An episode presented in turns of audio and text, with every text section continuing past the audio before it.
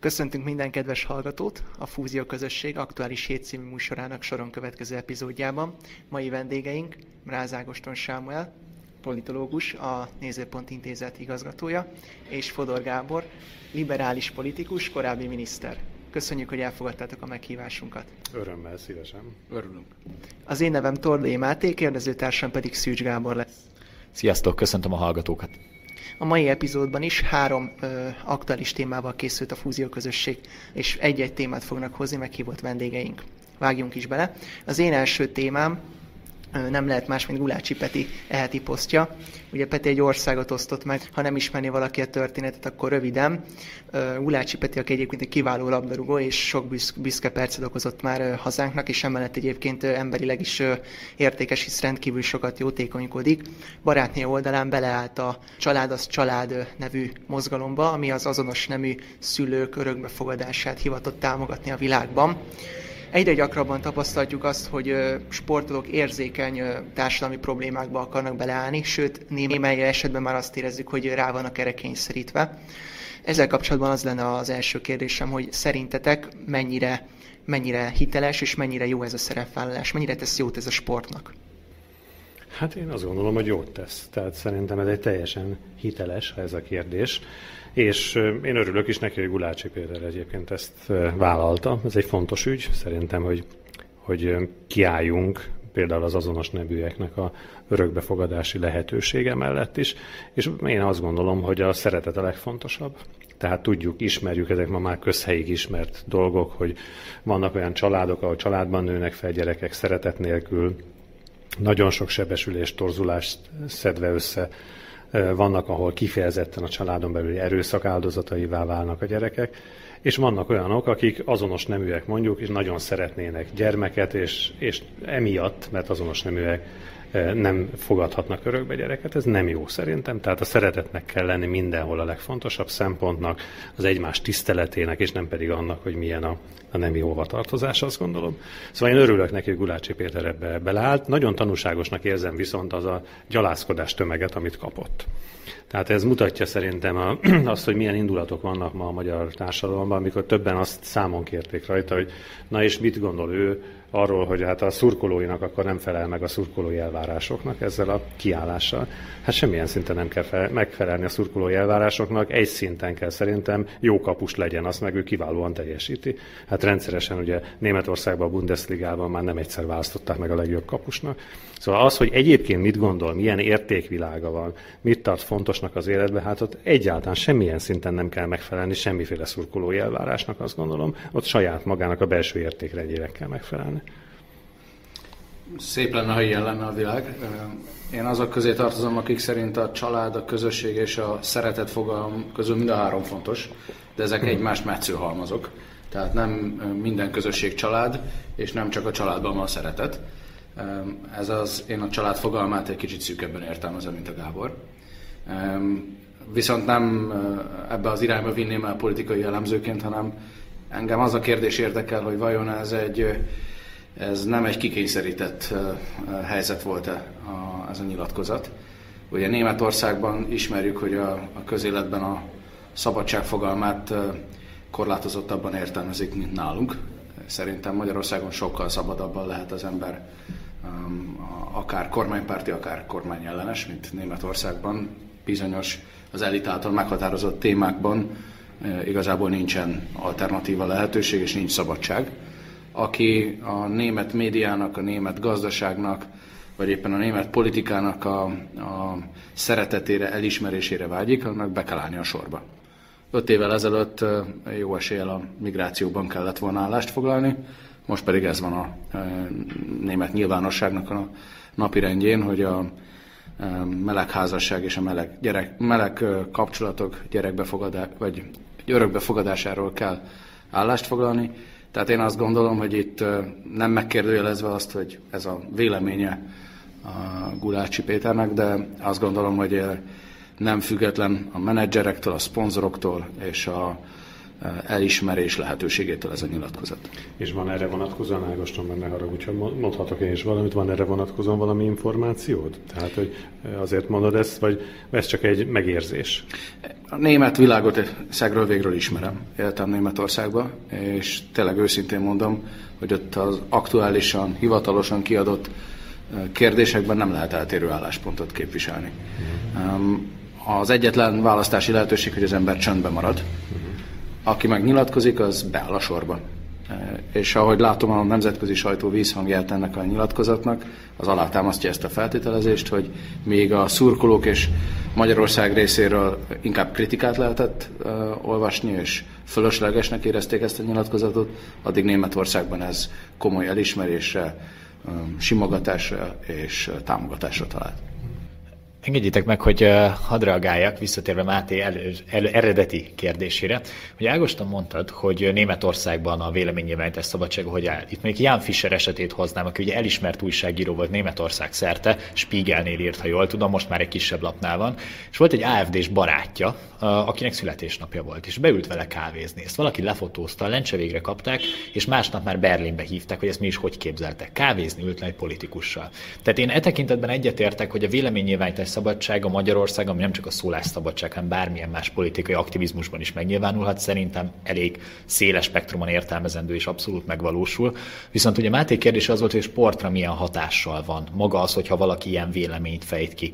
És abban pedig Gáborral értek teljes mértékben egyet, hogy mindenki azt hisz, amit szeretne, értelmezheti saját maga azt, hogy mi a család, mi a szeretet, ez mindenkinek az egyéni szubjektív véleménye, de hogy a sportra magára jó hatással van, nem pont azt érik el, amit Németországban vagy Angliában a Premier League-ben, hogy már gyakorlatilag aki nem térdel a Black Lives Matter miatt, az már rossz, aki nem írja fel a kezére, hogy a család az család, az már rossz. Nem lehet ennek egy ilyen negatív hatása? Hát biztos van egy ilyen kényszerítő ereje, amiről Ágoston is beszélt, ezt én egyáltalán nem vitatom, tehát az, se, egyáltalán nem jó, hogyha valakit a maga meggyőződése vel szemben, vagy a meggyőződését olyan irányba tereli mondjuk egy ilyen külső kényszer, hogy nem azt tudja mondani, amit szeretne, amit igazán akar. Ez, ez sérti valóban a szabadság, a szólásszabadságot is, meg a emberi szabadságunkat, emberi méltóságunkat, és ez biztosan így van, és ha van egy ilyen nagy politikai nyomás valahol, ugye Ágoston erről beszélt a német tapasztalatai kapcsán, akkor az valóban lehet problémás. De Őszintén szóval én azért is kérdeztem, és kérdeztelek téged Ágoston erről, mert én ezt nem érzékeltem ebben. Igaz, megvallom becsületesen, hogy nem mondom, hogy minden kommentet, minden hírt elolvastam ezzel kapcsolatban, azért is kérdeztelek téged, hogy találtál vagy láttál-e ilyet. Pár dolgot elolvastam. Nekem Gulácsinak az állásfoglalása őszintének és hitelesnek tűnt, az is, ahogy Rutka János reagált rá. Ugye ő is kiállt mellette és beszélt erről az egész. Nekem ezek őszinte gondolatoknak és őszinte meggyőződésnek tűntek. Továbbra is fenntartom, számomra a legérdekesebb ebben a históriában, hogy mit kapott nyakába Gulácsi itthon emiatt, és ezt tartom egyébként aggasztónak. Tehát, hogy azt azért el kell választani, hogy ott van egy kapus, ott van a pályán, képviseli a Nemzeti 11-et kiválóan, tényleg, tehát hozzátenném, hogy én is, én nem vagyok egy futball őrült egyáltalán, de természetesen drukkolok a magyar válogatottnak, és nagyon örülök, hogy van egy ilyen nagyon klassz kapusú, mint a Gulácsi. Hát, persze büszkék vagyunk rá, és lehet bármilyen meggyőződése az a helyzet. Tehát az ember vitatkozhat vele, tetszhet, nem tetszhet, de azért az föl sem merül, hogy na, szóval szégyeld magad, mert nem ezt várják tőled a szurkolók. Tehát ez egy olyan beteges mentalitás szerintem, hogy ennek azért nem szabadna teret engednünk. Tehát ez, ez, a, ez a legfontosabb nekem ebben az ügyben. Szerintem se hat ki ez a sportolói teljesítményére, és régen rossz lenne, hogyha bármi ilyesmivel találkoznánk.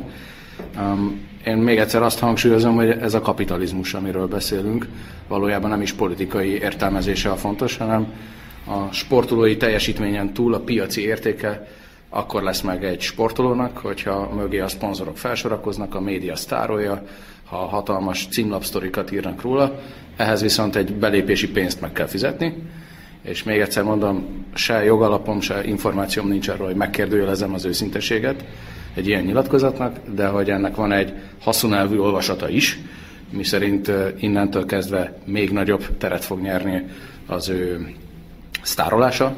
Ezt viszont sok évnyi tapasztalat után hadd mondjam, hogy emellett kitartok. Nem lehet, hogy azért van ekkor elutasítás a szurkolók részéről, mert amit a Gábor is mondott, hogy sokszor már az az érzése az embernek, hogy rá vannak kényszerítve erre a sportolók. Segítik ezek a mozgalmak egyébként a, ezeknek a társadalmi kérdéseknek az elfogadottságát? Hát szerintem segítik ezek a mozgalmak egyértelműen, és egy társadalmi millió az tud egy olyan környezetet teremteni, hogy valaki azt gondolja, ha már mondjuk a melegekről beszélünk, azonos neműeknek az együttéléséről, hogy bizonyos társadalmi közegben ezt vállalni tudja, mert ott úgy érzi, hogy nem ítélik el, máshol pedig nem. Hogy egy példát hozzak erre, itt van Szárja Józsefnek a példája. Tehát ugye Szájer József Magyarországon ezt nem merte vállalni, Belgiumban pedig, pedig, hát nem mondom, hogy ott is nyíltan vállalta, de ott egyébként jobban vállalta ezt a dolgot, mert más társadalmi közegben volt.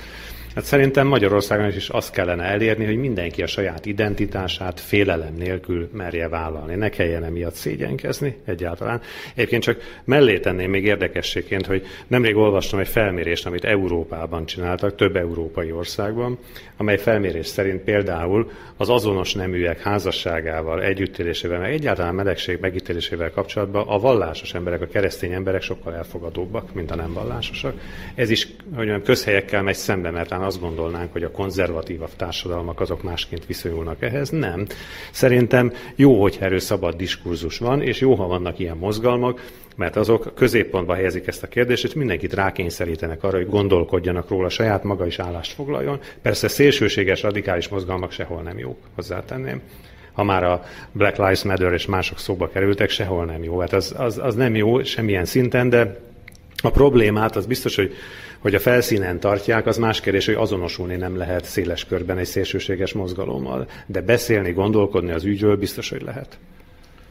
Ez szerintem a liberális mainstream, amivel dolgunk van, aki mondjuk a Netflixet használja, nézi, ott tudja, hogy minden második film hasonló céllal készül, vagy legalábbis van benne egy ilyen üzenet. Amikor én fiatal voltam, már ezt kell mondjam, akkor, akkor a a színes bőrűek jelentek meg minden amerikai sorozatban, és azt kellett éppen elfogadni, hogy ők is itt vannak. Két évtizeddel később pedig a melegeknek a elfogadásával kapcsolatos érzékenyítés van napirenden a, liberális világban. Én azt gondolom, hogy ez, ez egy eleme ennek a történetnek, és egyébként egy hatásos eleme, tehát a politikával nem foglalkozók számára az ilyen sztároknak a, coming outja és a, a érzékenyítésben való részétele, ez, ez hat egy csomó emberre, um, és éppen ezért bölcsen teszi, ha úgy tetszik a liberális világ, a célját, cél elérésében ez számára egy hasznos lépés.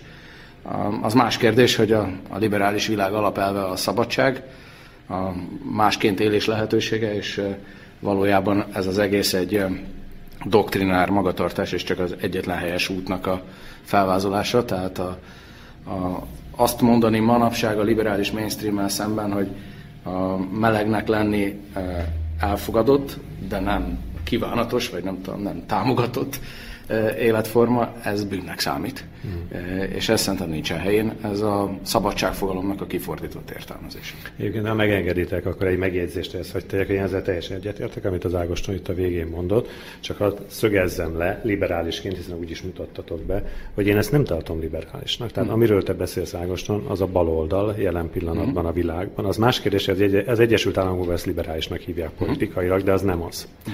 Mert a, a szabadságról való gondol gondolkodás, a valódi liberális gondolkodásnak alapeleme az, hogy nincsenek ilyen kényszerek. Tehát nem lehet olyan társadalmi elvárás, hogy ha te másként gondolkodsz, akkor azért büntetést kapsz. Ez, ez teljesen ellentétes mindenféle liberális felfogással. Ez azért mondom, hogy baloldal, nem a baloldat akarom itt megbélyegezni, vagy valami negatív színben, pejoratív színben feltüntetni, hanem a, a, ugye, ahogy beszéltünk, a liberálisok gondolkodásmódjának a középpontjában a szabadság a baloldalnak meg az egyenlősítés. Hm. És az egyenlősítő gondolkodásnak ez egy eleme, hogy mi vagyunk, akik meg tudjuk mondani, hogy mi segít ahhoz, hogy egyenlőbbek legyünk. Ez már önmagában egy óriási probléma szerintem. És én ezt, ezt látom, hogy lényegében ez egy, ez egy baloldali gondolkodás térnyerése, amit a világ bizonyos tájain helytelenül liberálisnak írnak le. A fő probléma, hogy már a liberálisok se liberálisok. Hát igen, így van, pontosan. Ez igaz, tehát ott is, ott is van etéren mozgás és változás, de hát egy komoly keveredése van ezeknek a klasszikus politikai filozófiáknak. Ez kétségtelen. Nekem még egy utolsó kérdésem lenne a témában, amit a beszélgetés kapcsán merült fel, hogy mondtad Gábor, hogy, hogy durva ez az elutasítás, amit a Peti kapott. Viszont ha elképzeljük azt a helyzetet, hogy mondjuk a Premier League-be egy játékos nem térdel le. Szerintem a másik oldal felül ugyanolyan elutasítás és ugyanolyan kommentáradat zúdult volna rá, és ha azt vesszük, szerintem biztos, hogy van olyan játékos, aki úgy térdel le, hogy nem feltétlenül ért ezzel egyet, és ilyenkor meg ugye sérül a véleménynyilvánítás szabadsága. Nem gondoljátok, hogy ezért veszélyes ez az egész, ami most így a világban zajlik? De szerintem ezzel egyetértünk, legalábbis Világosan szavaiból, és azt abszolút egyetértünk. Tehát volt, Amerikában volt is ilyen eset, emlékszem, volt ebből egy komoly konfliktus, hogy rátámadtak Black Lives Matter tüntetők egy olyan utcán kínülő, asztalnál kínülő emberekre, akik ugye a megfelelő jelek mutogatása után nem köszöntek ugyanígy vissza, és nem mutatták ugyanazt a jelt, és akkor ebből egy óriási komoly konfliktus származott, főleg azért, mert egyébként magával a mozgalommal, akikre rátámadtak, egyetértenek. Csak azt gondolták, hogy tőlük nem lehet elvárni azt, hogy ők ülnek éppen, beszélgetnek, elmennek mellettük a tüntetők, és azt várják tőlük, hogy ők is ugyanazokat a jeleket mutassák, meg ugyanazokat a mondatokat mondják, már pedig ők nem akarták, mert éppen beszélgettek másokkal. Tehát én ezzel teljesen egyetértek, senkire nem lehet rákényszeríteni akarata ellen ilyet. Nem, nem helyes az se egyébként, ha van egy olyan elvárás a Premier League-ben, mindenkinek le kell térdelni. Térdeljen el az, aki ezt őszinte meggyőződésből teszi, és akinek nem térdel, abból még nem következik az, hogy esetleg nem ért egyet sokféle célral, csak lehet, hogy ezt a kifejezésmódot utasítja el. Úgyhogy nem jó sohasem az ilyen típusú kényszer szerintem. Az mindenképpen gyanús, hogy a magyar alaptörvényt ritkán idézik a, a német elitben és a német sportéletben, hogy a apa férfi és az anya nő. Majd amikor ezt megéljük, és nagyjából arányos lesz a család az család, és az előbb idézett gondolat, akkor azt mondom, hogy szabad világban élünk. Még mielőtt tovább mennénk a témára, csak egy olyan felvetés itt volt ez a liberális balold és a baloldal elkülönítése. Abszolút nem ugyanazt jelenti, viszont szerintem a baloldali és a jobboldaliság az mindig van egy érték, amit hordoz a történelem során. A liberalizmus pedig alakul a kor, az adott korhoz. Deák Ferenc liberális parlamenti képviselőnek minősült liberális jogásznak 1800-as évek közepén. Ma úgy érzem finoman szóval és konzervatív lenne a gondolataival, tehát ez mindig alakul, mikor ki a liberális. De ez csak egy személyes vélemény volt ide. Fel, az országgyűlés napokban, ha jól tudom, hétfőn meghosszabbította 90 nappal a veszélyhelyzetet. Először is szeretném megkérdezni, hogy egyetértetek-e ezzel, illetve hogy szükség volt-e erre. Utána pedig szeretnék kitérni arra, hogy a, hát ugye azzal a veszélyhelyzet meghosszabbítása egy felhatalmazás is adódik, és hogy ezt a felhatalmazást szűk egy éve a felhatalmazási törvényhez kötötték, amit pedig az emberek többség, legalábbis a történelemben minimálisan jártasak, egy 1933-as törvényhez kötnek. E között lehet-e párhuzamot vonni? Ez lenne a második kérdés, de először is, hogy szerintetek indokolt volt-e ez a hosszabbítás? Kell-e ma ez? Szerintem teljesen indokolt volt, tehát én egyetértek vele egyébként. Tehát szerintem az ellenzék nem tette jól, hogy ezt nem szavazta meg. Az más kérdés, hogy lehet kritizálni elemeket ezzel kapcsolatban joggal, mert nem biztos, hogy mindent úgy kell és olyan módon kell megtenni, és olyan dolgokra kell költeni pénzeket, ahogy a kormány teszi. Tehát nagyon helyes az ellenzéknek ez a dolga, hogy ezt tegye szóvá, de szerintem ezt nyugodtan lehet támogatni. Tehát én támogattam volna, hogyha nekem szavaz... az én kérdésem. Hogyha nekem szavaznom kellett volna, én támogattam volna róla, és egyébként a 33-as felhatalmazási törvényes semmiféle párhuzam nincs. Szerintem maximum a neve az hasonlít, de egyébként nem. Hát ez egy gyökeresen más történelmi Igen, helyzet és tartalom. Csak ugye ezt koronavírus törvénynek nevezték, és csak az ellenzék hangsúlyozta, hogy felhatalmazási törvény a neve az nem ez volt, hogy a koronavírus ellen, elleni védekezésről szóló 2020. évi 12. törvény. Igen. Ugye ennek a története az, hogy a, a baloldal az három évtizedig kereste a fasisztákat a jobb oldalon. Aztán egyszer csak arra ébredtünk, hogy lepaktált a fasisztákkal, vagy a posztfasisztákkal, tehát mindig jó hosszú távon nézni az események sorozatát, mert mégiscsak ez a helyzet, és ez a régi hagyományoknak felelt meg a fasisztázás. Viszont előbb említettem, hogy én németes vagyok, ezért elolvastam a 33-as felhatalmazási törvényt egy rövid papíros, tehát bárki... Ermächtigungsgesetz. Ermächtigungsgesetz, az bárki megteheti, az van benne, hogy a Führer az az alkotmányt is módosíthatja egymagában, és hogy a parlamentnek nem kell ülésezni. Tehát a Gáborral teljes egyetértésben itt, itt pont fordítva történt, a parlament ülésezett tovább, az alkotmány keretein között kapott rendkívüli felhatalmazást rendkívüli helyzetben a kormány, és ráadásul választás lesz 22 áprilisában. akkor pedig mérleget fognak a választók vonni arról, hogy ezzel a rendkívüli helyzetben kapott rendkívüli felhatalmazással rendkívül jól vagy rendkívül rosszul élt a kormány. Most egyébként a kutatások azt mondják, hogy még többségben vannak, akik azt mondják, hogy jól élt ebben a lehetőséggel. Meglátjuk, hogy egy év múlva mi lesz a helyzet. A rendkívüli helyzetek rendkívüli eredményekhez vezethetnek. Most azt mondanám, hogy az az esélyes, hogy a Fidesz-KDNP egy év múlva egy kis előnyel győzni fog a választáson. De a rendkívüli helyzetek gyorsan felülírhatják az eseményeket, és lehet, hogy nagyon fog győzni a választáson, vagy lehet, hogy éppen elege lesz az embereknek, és azt mondják, hogy nem éltek jól a felhatalmazással. Tehát ez szerintem a legfontosabb, hogy ez az alkotmányos jogállamunk keretei közötti felhatalmazás, és nem az alkotmánynak és a jogállamnak a felfüggesztése. Mindenkinek azt ajánlom, hogy a politikai retorikát válassz el a, a tények elemzésétől. Nem meglepő módon ezek alapján szerintem rosszul tette a magyar ellenzék, hogy nem szavazta meg. Kicsit ilyenkor az az ember érzése, hogy a, a törzszavazók fogságában van az ellenzéki párt vezetők egy jelentős része, mert persze a törzszavazók világában semmiféle gesztust, két lépésben való gondolkodást, együttműködési hajlandóságot nem mutathat az ellenzék. De azért mondom, hogy a fogságában, mert ez jó esélye rövid távon visszaüt az ellenzékre. Pont azért, mert azt lehet elmondani, hogy nem voltak szolidárisak, nem tettek egy lépést a kormány irányába, amikor erre szükség lett volna. Tehát szerintem ez az ő imázsukat, mint az ország vezetésére nehéz helyzetben felelős döntések meghozatalára képes politikai erőként való ábrázolásokat ezt veszélyezteti. Egyébként a külföldi országokban mit láthatunk? Ott is ennyire elutasító az ellenzék magatartása, így a védekezésben való közreműködést illetően? Csak nagyon röviden, annyiban más a magyar helyzet, hogy nálunk inkább többségi a választási rendszer, és ugye az elmúlt években egyre inkább ismét a két pártrendszer irányába megy. Még Nyugat-Európában arányos a választási rendszer, se, semmelyik pártnak nincsen többsége, állandóan koalíciókat kötnek, a németeknél például az a, a hangulata a politikai osztálynak, az AFD-n kívül, hogy az ellenségemmel is jóba vagyok, mert lehet, hogy holnap a szövetségesem. A magyar politikai élet az inkább az amerikai, meg az angol száz világot másolja, az a vagy-vagyra szól, vagy az egyik oldal nyer, vagy a másik oldal.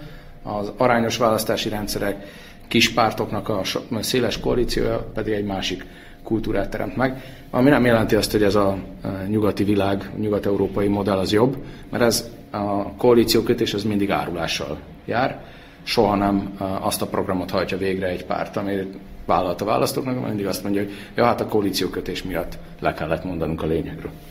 Ezt tulajdonképpen csak megerősíteni tudom már, mint azt a részét a kérdésnek, amit Ágoston mondott, hogy nagyon vegyes a képlet. Tehát egészen másként néznek ki Nyugat-Európában ezek a viták azért, mint, mint Magyarországon, de van, ahol áldázviták vannak. Egyébként megjegyzem, Hollandiában közben egy kormány bukott meg, miközben éppen járvány van, nem emiatt feltétlenül, bár volt közel némileg hozzá a dolognak, de nem feltétlenül emiatt, mert régebbre visszahúzódó ügy miatt. Tehát vannak azért kormányválságok is, miközben egyébként ott is az egy vírushelyzet van, és rendkívüli jogi szituációban tevékenykedik a kormány, tehát nagyon vegyes a kép szerintem. Az biztos, hogy összességében, amit itt az Ágoston mondott a végén, én ezt nem tartom jónak, hogy Magyarországon így lett. Ebben a Fidesznek is van felelősség, hogy teljesen a két pártrendszer irányába mentünk el. A mostani választójogi törvény módosítás és teljesen eltolja már végérvényesen a magyar politikai közéletet ebbe az irányba. Nem jó, szerintem én ezt liberálisként aztán meg különösen mondhatom, mert itt az történik, hogy két blokk alakul ki, és valójában az a típusú liberális gondolat, amit sokan képviselünk ebben az országban, az kiszorul ebből a politikai mezőből. Ez nem jó, és nem egészséges, mert csomó embernek nem lesz politikai hazája egy ilyen kétpártrendszerre leszűkülő magyar politikai világban. Nem ez volt a rendszerváltás hagyománya. Tehát több színű volt a parlament, amikor, amikor normálisan a régi szisztéma szerint volt a választás Magyarországon, ugye ahogy annak idején 1990-89-90-ben az ellenzéki kerekasztal megállapodtunk a kétfordulós választói rendszerbe, érdekes módon mindig hat párt jutott be a parlamentbe. Tehát, 2010-ben is az a választási rendszer volt? Hát az igaz, és akkor az egy rendkívüli helyzet volt. Azért a tekintetben jött volt egy világválság, meg volt egy magyar politikai válság, ami eredményezett egy speciális szituáció. 2006-ban is akkor két párt jutott be, meg az MDF-SZDSZ, de jól besorolva, hogy melyik oldalhoz tartoznak. Tehát Szerintem a választási rendszerünk az mindig is többségi volt, 2010 után többségi lett. ami felerősítette ezt a hatást. De ha ennyire baj, hogy a Fideszben nincsenek liberálisok, akkor azt mondani, hogy nem kellett volna kilépni. Igen, ez kétségtelen, de így van. Liberálisok kiszorultak a Fideszből, bár az kétségtelen, hogy a Fideszben is vannak liberális attitűdök. Például nézzük meg a gazdasági programot, az egykulcsos adó, amit bevezetett a Fidesz, az az SZDSZ-nek, mint liberális pártnak évtizedes programja volt. Csak a holland kormányválságról ugye arról volt szó, hogy Mark Rutte kormánya a családtámogatási rendszerrel elég csúnyán bánt, és főleg bevándorló hátterű emberekkel, úgyhogy baloldali kormányról van szó, akik meg támogatják a bevándorlást, tehát ilyen kis ambivalenciát keltett a lakosság körében is, illetve nyilván a sértettekkel szemben is tízezer eurókat kellett visszafizetni kvázi kártérítésként, de nyilván ez időbeli nem lehet megfelelő reparáció. Viszont ha a hollandoknál vagyunk, ez megerősíti azt, amiről próbáltam elméletileg beszélni. Megbukott a holland kormány, de hivatalban van. Két hét múlva választás lesz, kb. 20%-ot fog Mark Rutte liberális pártja kapni, és újra ő lesz a kormányfő 90%-os valószínűséggel, ami mutatja, hogy csak az ötödet támogatja a hollandoknak, de olyan koalíciókat fog kötni, hogy egy bukás ellenére is folytathatja, és előre lehet tudni, hogy a választások után is ő következik. Ebből a szempontból jobb egy többségi rendszer, mert a vagy-vagy az azt jelenti, hogy vagy az egyik oldal, vagy a másik oldal kapja meg a felelősséget. Igen, talán de nyilván is sokkal jobban tudjátok, korotokból, tapasztalatotokból is adódóan. Ugyan a 89-es és a 11-es VJT között a legnagyobb különbség tehát töredékszavazatokban mutatkozik meg, illetve azoknak a megoszlásában. De én magam is úgy vélem, hogy a magyar rendszerre nagyon sok európai országban hasonlít a választójogi rendszer. Nyilván lehet vitázni, hogy melyik a megfelelő, az amerikai rendkívül speciális, de én mondjuk a franciát tartom igazságtalannak. Na de vissza a felhatalmazási törvényre még egy kérdés erejéig. A legelső hullámban ugye 90 napos volt a felhatalmazás alkalmazás. Uh, 79, nem, nem, az 79 nem volt. Nem volt határidő, igen, pont ezt szeretném, hogy ugye az ellenzék 90 napot szeretett volna. A kormány azt mondta, hogy az alaptörvény 53. cikkének megfelelően a veszélyhelyzet megszüntével a felhatalmazás megszűnik. Ezzel szemben uh, ugye azt mondták, hogy ez nem jó, mert korlátlan. Végül 79 nap telt, és június 17-én egy uh, rendelettel ezt megszüntették, hatályon kívül helyezték ezt a felhatalmazást. Ezek után volt egy ilyen példa utánunk. Mi motiválhatta azokat a képviselőket, akik nem szavazták, nem szavazták meg most a hosszabbítást? Hát ezt tőlük kell megkérdezni szerintem, hogy mi motiválta őket. Hát már mondtam, a törzs szavazóik fogságba ejtették őket, és Ugye az úgy szokott lenni, hogyha nem viselkedik elég jól a, a baloldalon a, a politikus, és kompromisszumkész, akkor a törzszavazók azok lázonganak minimum Facebook kommentekbe ellene, hogy ugyan már hogy lehetett békejobbot nyújtani a kormányoldalnak. Tehát számukra a legnagyobb rizikó novemberben volt, amikor megszavazták a, az együttműködést és a rendkívüli felhatalmazást a kormánynak. Ezt elmondani egy baloldali törzszavazónak, hogy rendkívüli helyzetben nem érvényesek a a szokásos versenyszabályok, az ezek szerint nehézségbe ütközött, és most inkább kitaláltak valami történetet, hogy miért ne kelljen együttműködni. Ugye itt az alapprobléma, de nem akarok nagyon mélyen visszamenni, amiről itt beszéltünk, a választógi törvény, meg egyebekre, mert szerintem arról hosszan el tudnánk külön beszélni, és elvinni más irányba a vitát. Szóval én ezt nagyon rossz iránynak tartom, még egyszer szeretném leszögezni, ami, ami van. Nem csak az volt, nem csak a töredék szavazatokban van különbség, hanem az egyforduló, kétforduló kérdésében is, hogy nincsen ugye második forduló, az is egy komoly probléma szerintem. És ez azért kötődik ehhez a kérdéshez, amiről most beszéltünk, mert ugye az Ágoston mondja, hogy a baloldali törzszavazók hát ki lennének készülve, hogyha valami kompromisszumra törekednének a politikusai. Lehetséges, én ezt kétséggel hiszem az Ágostonnak, hogy így van, de ez a jobb oldalon is így van, az a helyzet. Hát ugye Gajdicsotto, akivel mi szok, szoktunk szerepelni egy műsorban, ő mondta egy beszélgetésben a Partizánban, egyébként amikor megkérdezték tőle, hogy na és a, amiket te vezetsz, médiumokat mondja a jobb oldal egy emblematikus újságírója. Ott a másik oldalt meghallgatjátok-e? És akkor egy kis rövid szünet, nagyon őszintén egyébként le a kalappal az ottó előtt, nagyon őszintén volt, azt mondta, hogy nem. nem. És akkor a, a maga a kérdező is meghökkent, hogy hogy, hogy nem. És mondta, hogy hát félj, hogyha én meghallgatnám őket, akkor az én, én olvasóim elzavarnának, elküldenének. Hát ők nem erre kíváncsiak, nem az ellenzéki véleményekre. Na hát szóval ide vezet szerintem az, amiről beszélünk. A két pártrendszer, az egymás iránti indulat, gyűlölet, Én a konszenzuális demokráciát jobbnak tartom, mint egyébként a két pártrendszer rivalizálására épülő demokráciát az a helyzet, de mondom, ez messzire vívő vita, majd egyszer a Ágostonnal eljövünk, hogyha gondoljátok, és akkor külön erről is lehet vitatkozni. De még egy mondatot hadd mondjak én Igen. is. A kettő között az a különbség. Mindenhol vannak törzszavazók, és egy jó politikai közösség törzszavazók nélkül elképzelhetetlen. Ezt a liberális párt története megerősíti. Viszont a törzszavazó fogsága az arról szól, hogy a politikus a saját szuverén működését és felelősségtudatát sútba dobja, amikor a törzszavazók fogságába esik, és csak nekik akar megfelelni. Ez szerintem viszont nem igaz a jobb oldalra.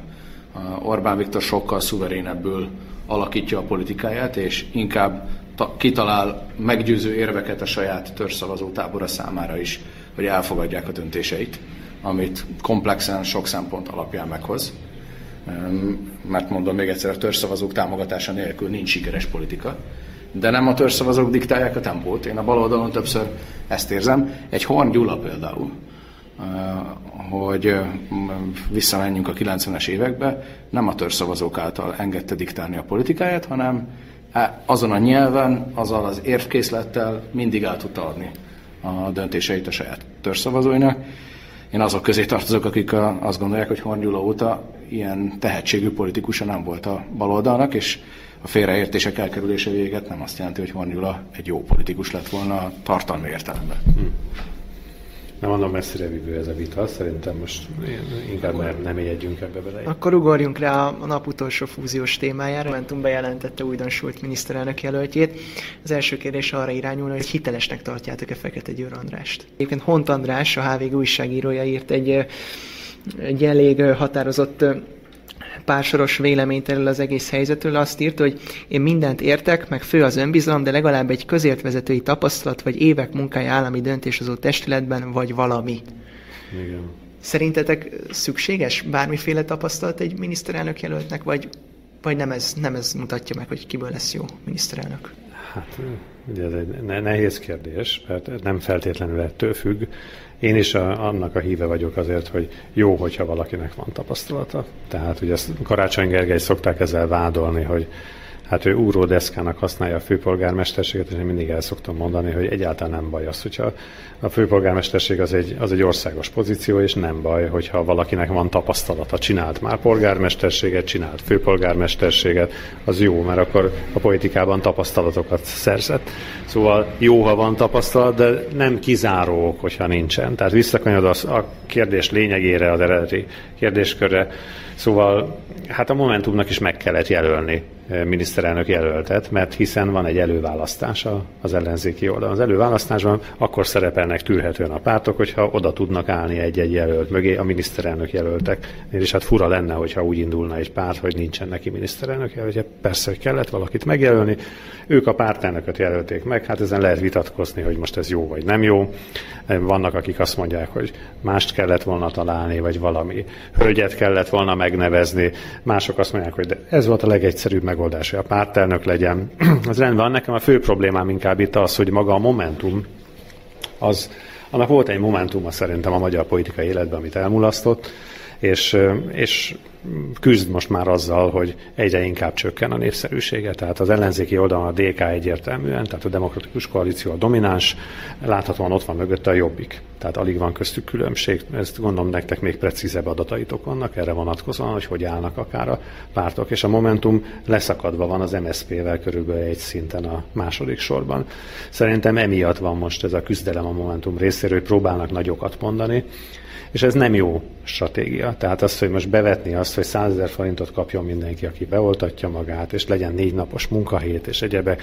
Szóval ezek közhelyszerű, üres és felelőtlen ígéretek. Tehát egy, egy fiatalokat tömörítő pártnak nem ilyennel kéne magára felhívni a figyelmét szerintem.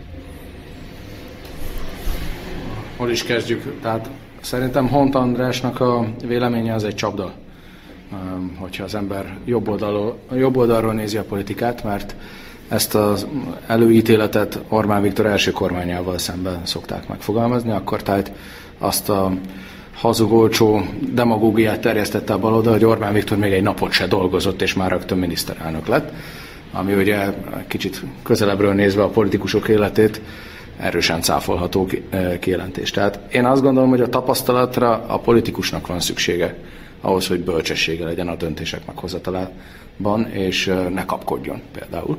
Egy tapasztalt ember azt tudja, hogy a, az, a politikai időtengelynek is van különféle szintje, napi politika, éves politika és évtizedes politika. Aki meg nem tapasztalt politikus, az hajlamos csak a napi politikát esetleg látni. De az a politikus számára fontos dolog. Nem igaz az, hogy csak azt tud jó kormányfő lenni, aki már előtte is kormányfő lett volna, mert akkor hogyan csináltunk volna a rendszerváltozást. Például hát a, a szakértelem, a tapasztalat, a tudás, úgymond, az a kommunistáknál volt. A, ezzel a hozzáállással nem lett volna rendszerváltás. Szóval ez az egy, amit Fekete Győr András védelmébe tudom mondani. A, amit viszont tett ezen a vasárnapon, azt szerintem politikai hiba volt több tekintetben. Egyrészt az agresszív stílusról már Gábor is beszélt, nagyjából egyetértek, ez a Jakab Péterennél ugye keményebbeket mond most, mint Gyurcsány Ferenc, ezután mit csináljon egy Fekete Győr András. Lehetem még ennél keményebbeket mondani, vagy primitívebbet. Ez egy nehéz küzdelem, és úgy látszik, hogy nem is nagyon tudta eldönteni, mert egyrészt keményeket mond, másrészt utána azt mondja, hogy nem fog keményeket mondani, tehát egy kicsit kiszámíthatatlan és bizonytalan. De kezdjük ott, hogy miért lett ő miniszterelnök jelölt.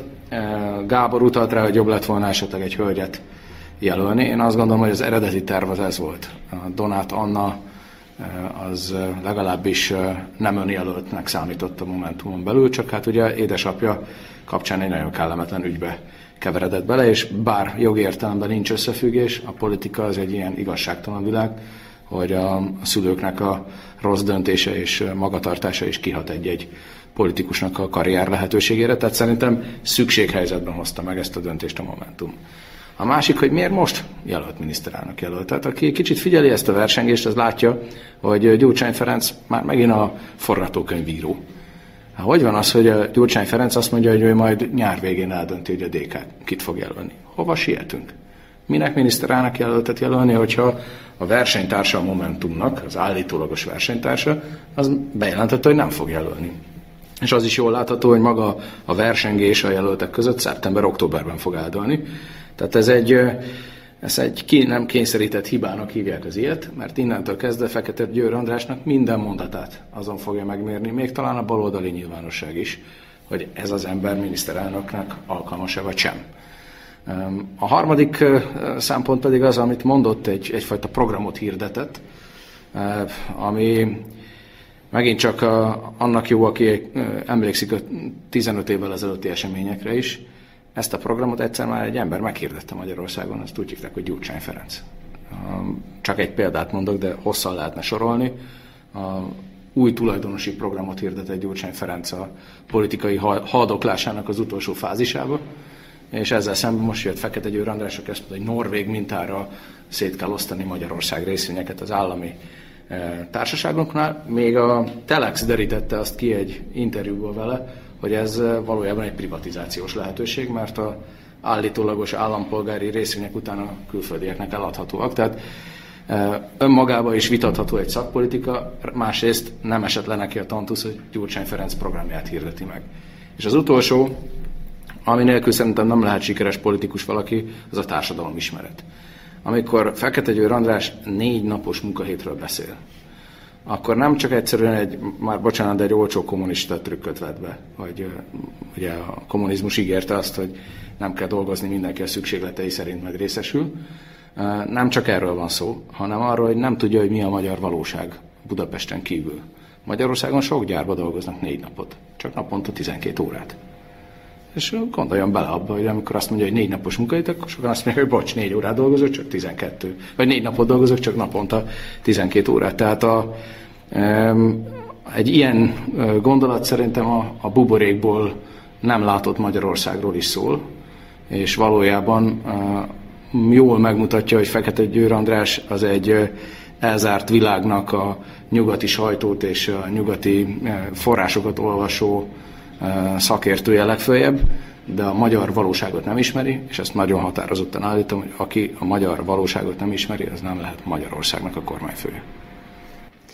Ú, Ágoston, most négy további kérdésemet is megválaszoltad.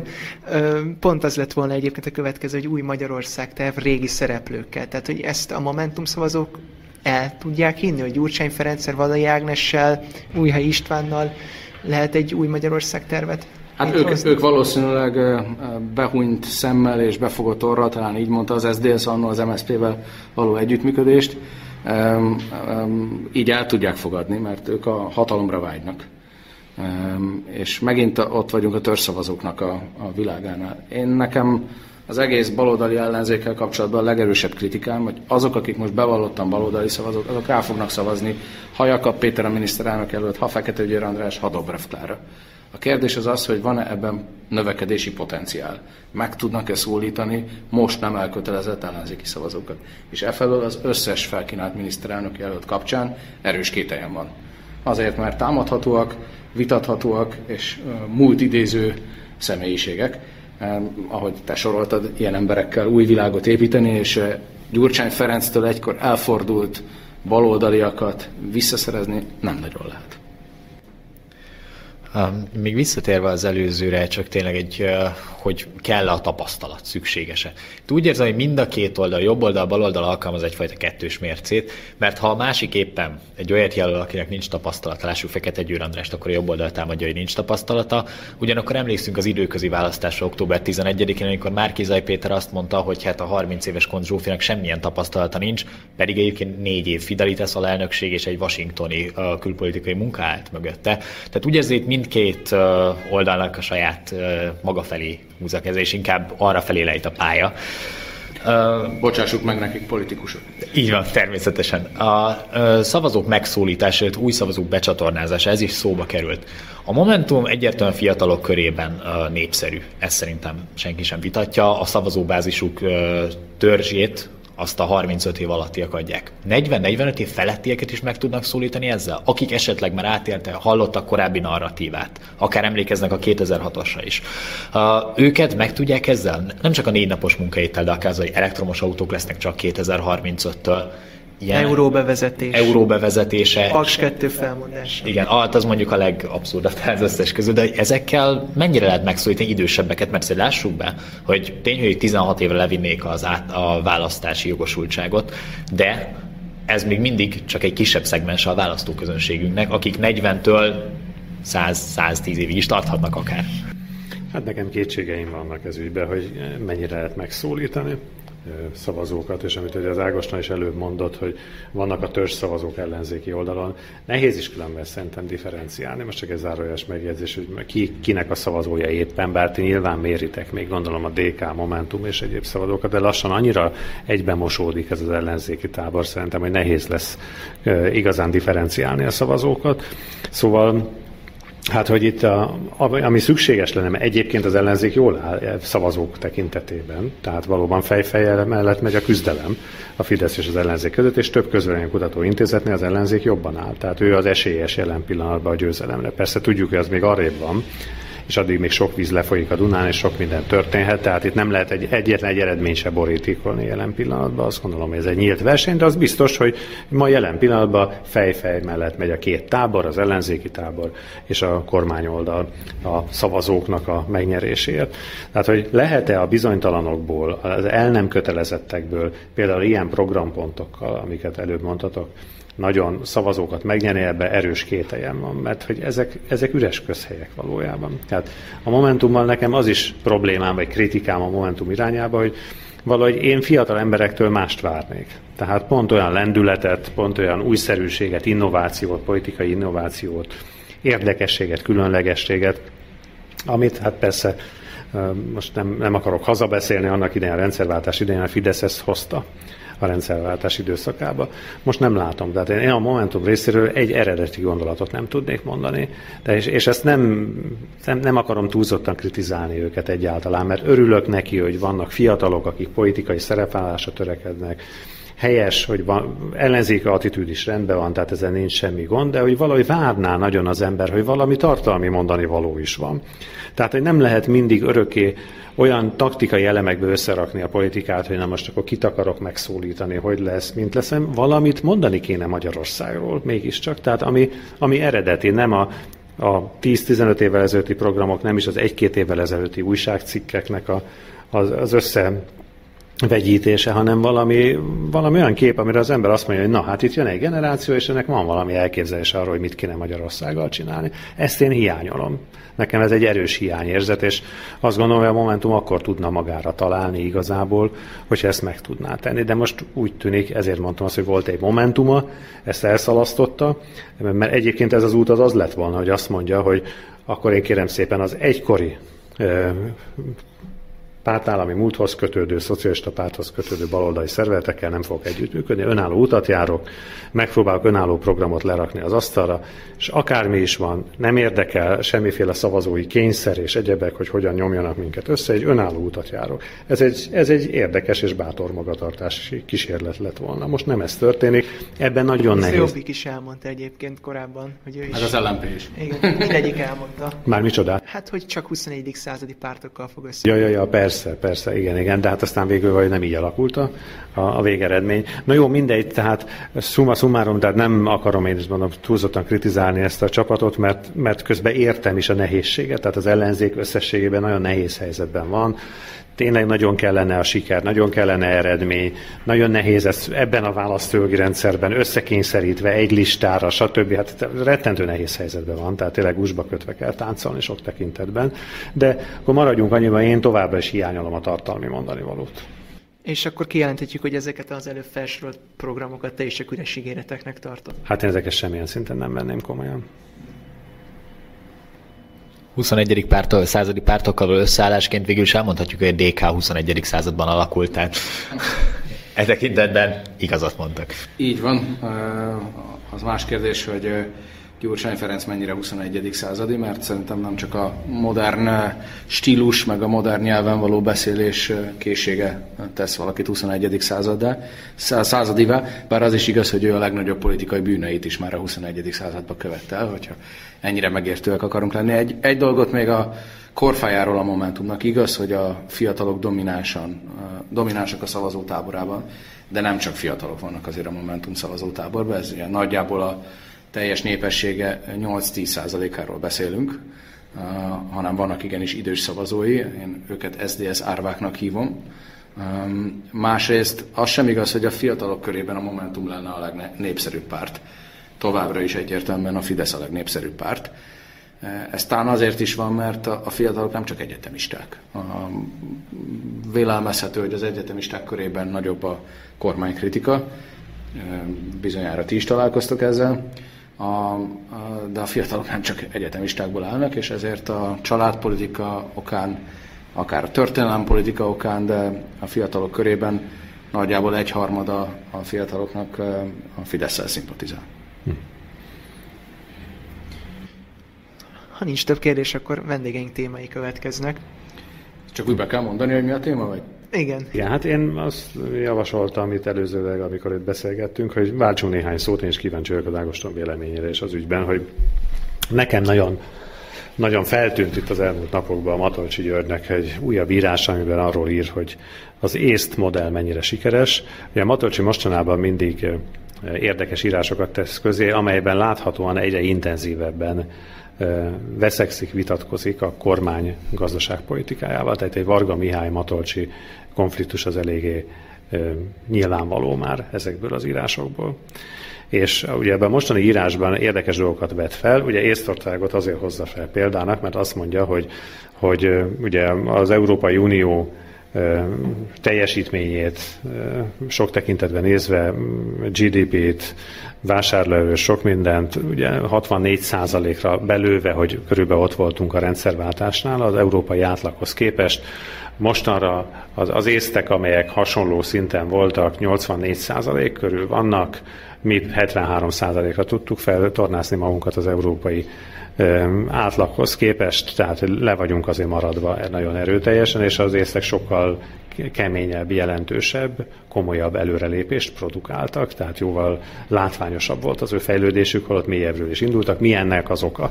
Sok mindent felsorol ennek kapcsán, vagy hát bizonyos dolgokat felsorol. Az elemzők, akik aztán elemezték ezt, hogy ők még több mindent felsorolnak, hogy mi lehet az ész csodának az oka, de Matolcsi például megjegyzi, például nem lopnak Észtországban. Úgyhogy ez egy érdekes dolog, hogy, hogy milyen, milyen érdekes, milyen különleges konfliktus jelenik meg itt a Nemzeti Bank elnök és a kormány gazdasági politikája között, és tényleg érdemes elgondolkodni azon, hogy mit gondolunk az ész csodáról, hogy a balti országok közül Észország miért tudott ilyen sikeres lenni, miért van az, hogy nagy nemzetközi cégeket ad a világnak. Hát gondoljunk csak tényleg a Boltra, a Skype-ra és egyebekre, amelyek Észtországból indultak miért van az, hogy a technológia, a modern technológia megjelenés olyan robbanásszerű Észtországban, hát tudjuk, hogy csodájára jártak egy időben, hogy először ott vezettek be mindenféle jegy nélküli tömegközlekedést és, és egyebeket. Tehát itt valóban nagyon érdekes, a mi testvéreink, ráadásul nyelvrokonainkról van szó e tekintetben, az észtek, hogy tudnak ilyen sikeresek lenni, úgyhogy szerintem ez olyan ügy, amin érdemes megállni egy picit és elgondolkodni. Én Matolcsi György egy bankárnak a írásait régóta követem, bevallom, még van restanciám, mert egy, egy, egy tudós is elveszett, vagy nem tudom, egy tudós arculata is van Matocsi Györgynek, és rengeteg sokat ír. Abban a szerencsében van részem, hogy ebből szoktam kapni egy tisztelet példányt, és a restancia az, az szem több száz oldalra mérhető már. De ennek ellenére, ami kibontakozik ebből, hogy egy nem csak tudós, hanem egy szabad szellem is. Tehát nem igaz az, hogy megváltozott a világ, és Matolcsi György korábban ne lett volna kritikus csak ez a kritika az értett haragszom nem ellenet kategóriába sorolandó. Tehát ő tényleg legőszintében immár 35 éve nagyjából azt kutatja, legalábbis a én általam ismert első írásai a rendszerváltozás környékéről valók. A pénzügykutató intézetben dolgozott, mint sokan mások az időben. E, azok, azok mindig arról szólnak, hogy hogyan lehetne sikeres Magyarország. És szerintem ez egy, ez egy őszinte, értett haragszom, nem ellened írás, hogy Észtország egy sikeres modell. Azért ebből szerintem azt levonni, hogy Magyarország kudarcos lenne, az félreértése Matolcsi György szövegének, hanem ő azt szeretné, hogy még sikeresebb legyen Magyarország. És ugye Észtország azért olyan sikeres, mert digitalizált mindent. Magyarország egyébként nem áll olyan rosszul a digitalizációba, de lám, vannak még előttünk járók, ezektől pedig tanulni kell.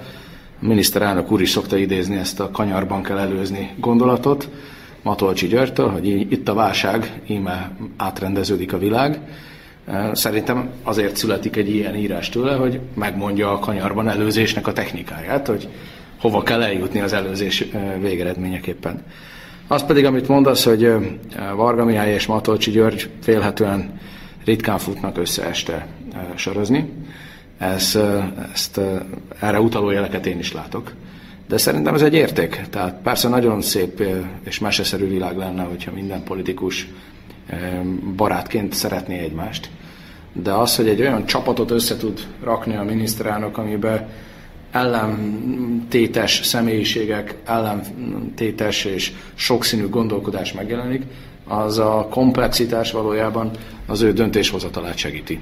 Tehát szerintem ez önmagában a közelről nézzük, persze nem jó, hogy nincsenek baráti viszonyban, vélelmezhetően, de az, hogy eh, a versenygésükből adódóan többfajta gondolat, többfajta koncepció eljut a döntéshozók körébe, azt eh, én kifejezetten egy értéknek tartom, és eh, ezért a Matolcsi György tevékenységét történelmileg igazolhatóan jelenben is tetten érhetően, és még ebben a versenyben is fontosnak gondolom.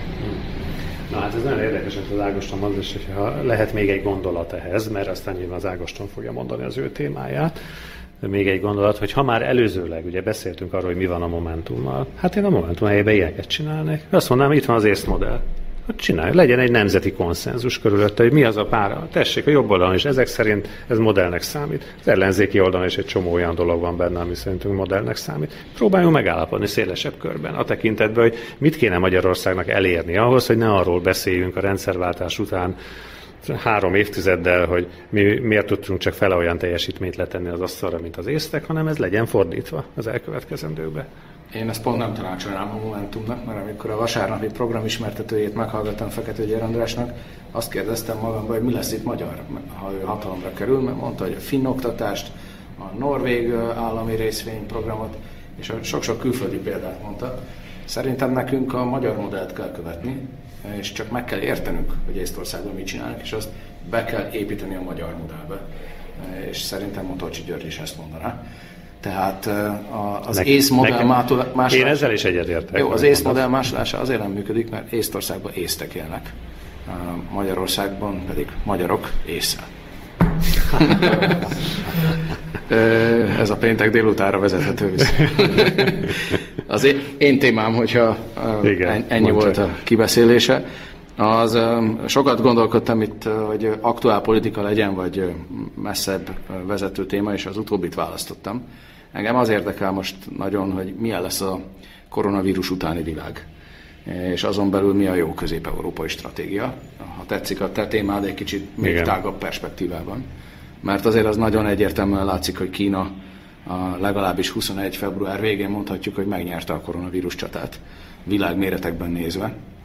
Gazdasági értelemben a világban a befolyását egy év alatt jelentősen eh, növelni tudta, de ez nem jelenti azt, hogy egyeduralkodó lenne a világban, tehát egy új hidegháború kezd ki alakulni Amerika és Kína között, és hogy itt mi a helyes közép-európai stratégia, ez egy nagyon izgalmas kérdés. Jól látható, hogy ez megosztja még a számos kérdésben egyféleképpen gondolkodó közép-európaiakat is. Egy nagyon intenzív gondolkodás zajlik. A lengyelek azok egyértelműen Amerika oldalára állnak, a csehek, szlovákok azok gondolkodnak, Magyarország pedig azt mondja, hogy mi Amerikával is és Kínával is jobban akarunk lenni, meg még Oroszországgal, Németországgal, Törökországgal, Izraellel, és hosszan sorolhatnám. Ez számomra ez a legizgalmasabb kérdés, hogy és valószínűleg most mi ezt nem fogjuk eldönteni ennél az asztalnál, de hogy ez, ez a jó modell az új kialakuló világban, amiben Kína megkerülhetetlen, és nem csupán beszállító, hanem világpolitikai szereplővé válik, vagy pedig az a jó modell, hogy az egyik nagyhatalom uh, hónalja alá bebújjunk, mert ott meleg van. Hmm. Hát az biztos, hogy az egyik legfontosabb kérdés lesz az, amit Ágoston felvetett az elkövetkezendő időben, világpolitikában. Hát én a Kínával való barátságot nagyon nagy szkepszissel nézem. Természetesen Kínával kell kereskedni, ez evidens, tehát vannak ilyen alaptételek, amiket most nem is akarnék itt vitatni, mert természetes, természetes, hogy kell valamilyen kapcsolatban lenni vele. Ennek mindig a mélysége és a, a, a kiterjedettsége a kérdéses. Szóval ugye itt a vakcina kapcsán zajlik egy vita a kínai térfoglalásra, ami nyilvánvalóan gazdasági és politikai térfoglalás is, meg oly sok minden más a világban. Valóban úgy van, ahogy az Ágoston itt utalt rá. Ennek a koronavírus járványnak úgy tűnik, hogy a gazdasági és politikai nyertese Kína szerte a világban, és ez nem néz ki jól. Nem néz ki azért jól, mert, mert nem valamiféle pusztán mm, nemzeti ellentét, vagy bármi más mondatja ezt velem, hanem egyszerűen a kínai társadalmi rendszer olyan, ami távol áll tőlünk. Tehát az nem a nyugati kultúrának a premisszáira épít. Ha már itt a beszélgetés elején vitatkoztunk szabadságról, egyenlőségről, méltóságról, ugye ezek a fogalmak mind szóba kerültek itt az elején, azért a kínai kultúra egészen másra épít. Az ázsiai kultúra az nagyon más. Tehát aki nem látta, nem érzékelte ezt közelről, az nem tudja, hogy ott az egyénnek egyáltalán nincs olyan szerepe, nincs olyan kitüntetett státusza, mint az európai keresztény, a zsidó keresztény antikvitásra épülő kultúrában, vagy nem is az európai eszkultúra, ez a nyugati kultúra, mert az Egyesült Államoknak, Kanadának, Ausztráliának ugyanúgy része ez természetesen. És én azt gondolom, hogy addig jó, amíg a a, a nyugati kultúra nem azért, mert a soviniszta lennék a nyugattal kapcsolatban, hanem azért jó, ha a nyugati kultúra domináns és meghatározó, mert ez adja meg a legnagyobb szabadságot és legnagyobb méltóságot az embernek mindenhol. És nem véletlen, hogy az emberek egyébként, ha rájuk van bízva ez a döntés, szabadon dönthetnek. Lásd Kína egyes részei, amelyek szabadon tevékenykedhetnek, mint Tajván, mint Hongkong és más, más területek. Ott is az emberek a szabadság mellett teszik le a voksukat azonnal, hogyha nem külső nyomás van rajtuk. Tehát szerintem ez egy fontos kérdés, a legfontosabb kérdése lesz a jövőnek, hogy ez hogyan fog eldőlni ez a kérdés. Úgyhogy szerintem abban vagyunk érdekeltek, hogy a nyugatot erősítsük minden tekintetben. Az a jó, hogyha az Egyesült Államok erős, az a jó, ha az Európai Unió erős. Kína is fejlődjön, természetesen járja maga útját, de jó lenne, ha nem egy pártállam lenne továbbra is. Persze tudjuk, mit jelent a kommunista párt uralma Kínában jelen pillanatban is. Gazdaságilag szinte semmit, illetve hát óriási korrupciót persze, mert mindent, hogy nem központosítva kell elintézni, de politikailag azért mégiscsak ne felejtjük el, hogy egy pártrendszer Kína és a kommunista párt a domináns. Ez nem jó szerintem a világnak, hogy egy ilyen hatalom erősödik meg folyamatosan, nem jó, és ezt, ezt aggodalommal nézem. De egy, esetleg egy Xi Jinping díjra jelölhetünk, mert előbb azt mondtad, hogy Tajvan Kína része. Igen, uh, igen, ez, ez természetesen súlyos hiba. Így van, ez, ezt ja. súlyos hiba lenne, ha így gondolnám, de nem így gondolom, mert ezt abban az értelemben értettem, hogy te mondtad. Ja tekintette arra, hogy ráadásul én alapítója is vagyok a tajvani Magyar Baráti Társaságnak a parlamentben, úgyhogy elkötelezett Tajvan támogató vagyok. Értettem. Ami, ami az én gondolatom erről a, az egészről, és mindenre nem reagálok, amit uh, mondtál, de Szerintem azt tanultuk a 20. századból, hogy a világháborúkat, amikor a nagy hatalmi blokkok egymásnak feszültek, azok az országok tudták a legjobban túlélni, amelyek nem vettek részt a nagyhatalmaknak a játékában. És hogyha az egyik vagy a másik nagyhatalommal um, elköteleződik, és egyoldalúan az oldalára áll uh, egy-egy ország, akkor könnyen meg lehet, vagy ott van annak a veszélye, hogy játékszerévé válik ezeknek a nagyhatalmaknak. Mondjuk Törökország, amikor a második világháborúban semleges maradt, akkor ennek a második világháborúnak nagy nyertese volt. Ezért az én válaszom a saját kérdésemre az, hogy az a politika bölcs, ami minden nagyhatalom és minden világ tényező oldaláról befektetéseket hoz Magyarországra, mert abban az esetben, ha valaki befektet egy országban, akkor nem lesz érdekelt annak az országnak a lerombolásában, és éppen ezért nem lesz játékszere az az ország a világpolitikai játszmájának. Az a félelem, amit meg itt indirekte megfogalmaztál, hogy holnap után a kínai népköztársasághoz tartozik Magyarország, és bevezetjük a kínai kultúrát és a állampártnak a irányítási modelljét, ettől ne félje, mert keresztény kultúrát erősít a kormány. A keresztény kultúrának pedig része, alapja és megkerülhetetlen elve az emberi méltóság, és ez így van jó.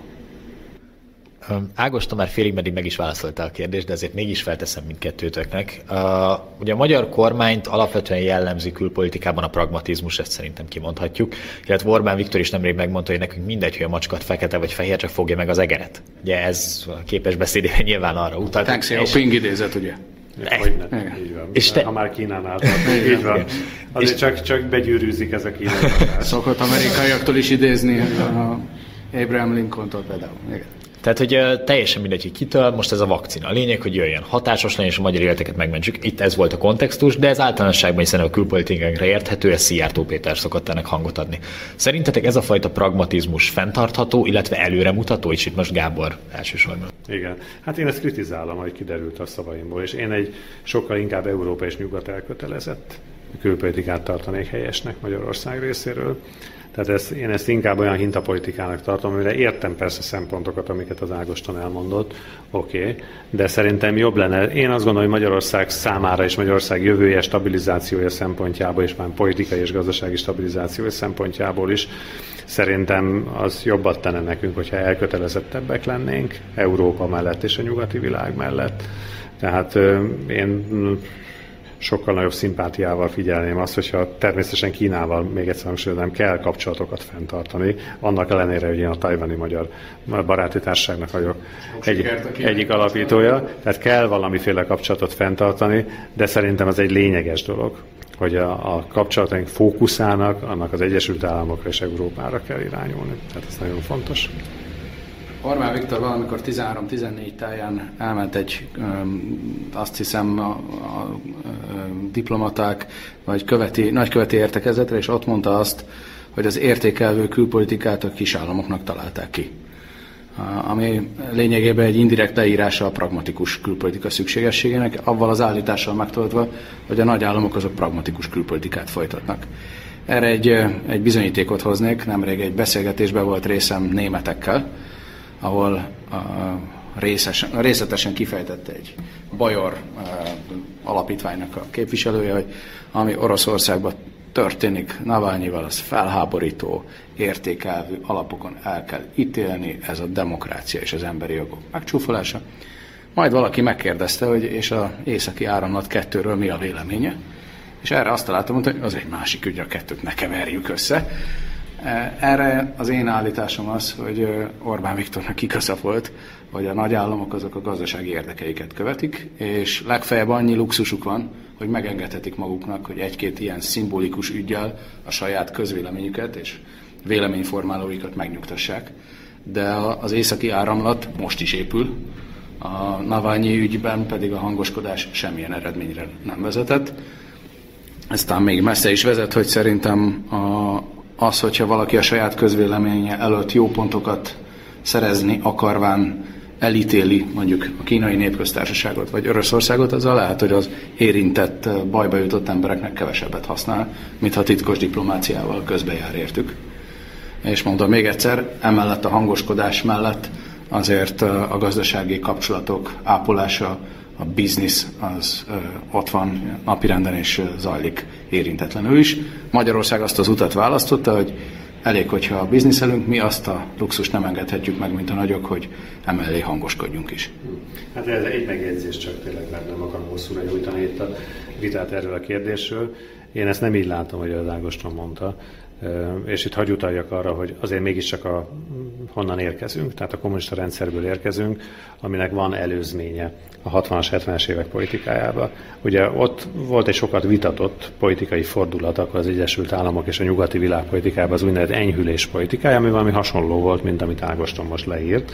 Nevezetesen, hogy tudomásul kell venni, hogy vannak realitások, itt van ez a Szovjetunió, itt van ez a kommunista birodalom, itt vannak a kommunista országok, vegyük őket tudomásul, mint realitást, és hát próbáljunk meg velük kereskedni, meg normális kapcsolatokat kialakítani, és, és hát nem, nem itt fegyelmezni őket, és odaszólni, hogyha éppen lecsukják az ellenzékieket, elüldözik, börtönbe zárják a másként gondolkodókat, stb., hanem hát Isten ez van, ezt valahogy vegyük tudomásul. Szóval az a helyzet, hogy semmi nem változott volna e területen, és ebben a világban, vagy Európának ezen szegletében, hogyha végig ezt a politikát követték volna. Tehát szerencsére megváltozott ez a politika, és jött az a, az a típusú politikai fordulat, amelyik azt mondta, hogy nem, már pedig a célunk az, hogy valahogy térdre kényszerítsük a szabadsággal ellentétes politikai rendszereket. Jött egy olyan fegyverkezési verseny, amit nem bírt a Szovjetunió, amiben belerokkant gazdaságilag, és a politikai változások ezután következtek Közép-Európában, meg a szovjet birodalomban, és nagyon helyesen. Tehát ez egy értékelvű politizálás volt egyébként, nagy hatalmak részéről is, hozzátenném, sok tekintetben megváltozott az a típusú politika, hogy hát ne szóljunk bele másoknak az ügyeibe, végül is mindenki úgy csinálja, hogy akarja, a maga kis, maga kis ügyeit, és akkor mi majd így kereskedjünk velük a háttérben, meg úgy finoman, majd így titkos diplomáciával majd csinálunk valamit.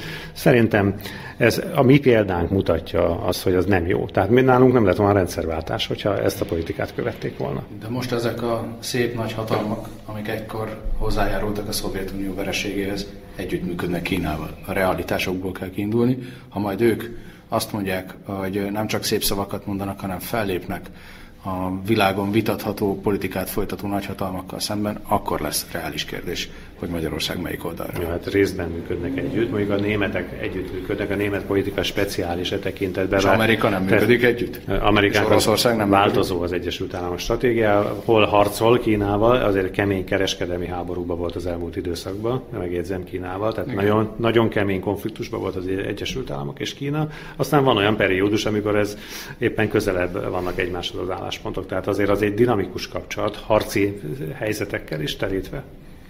Egyszerűbb lett volna, ha Gyurcsánya az ellenzék vezetője kérdésről beszélünk. Nem szerettük volna egy-egy szóval lezárni a vitát.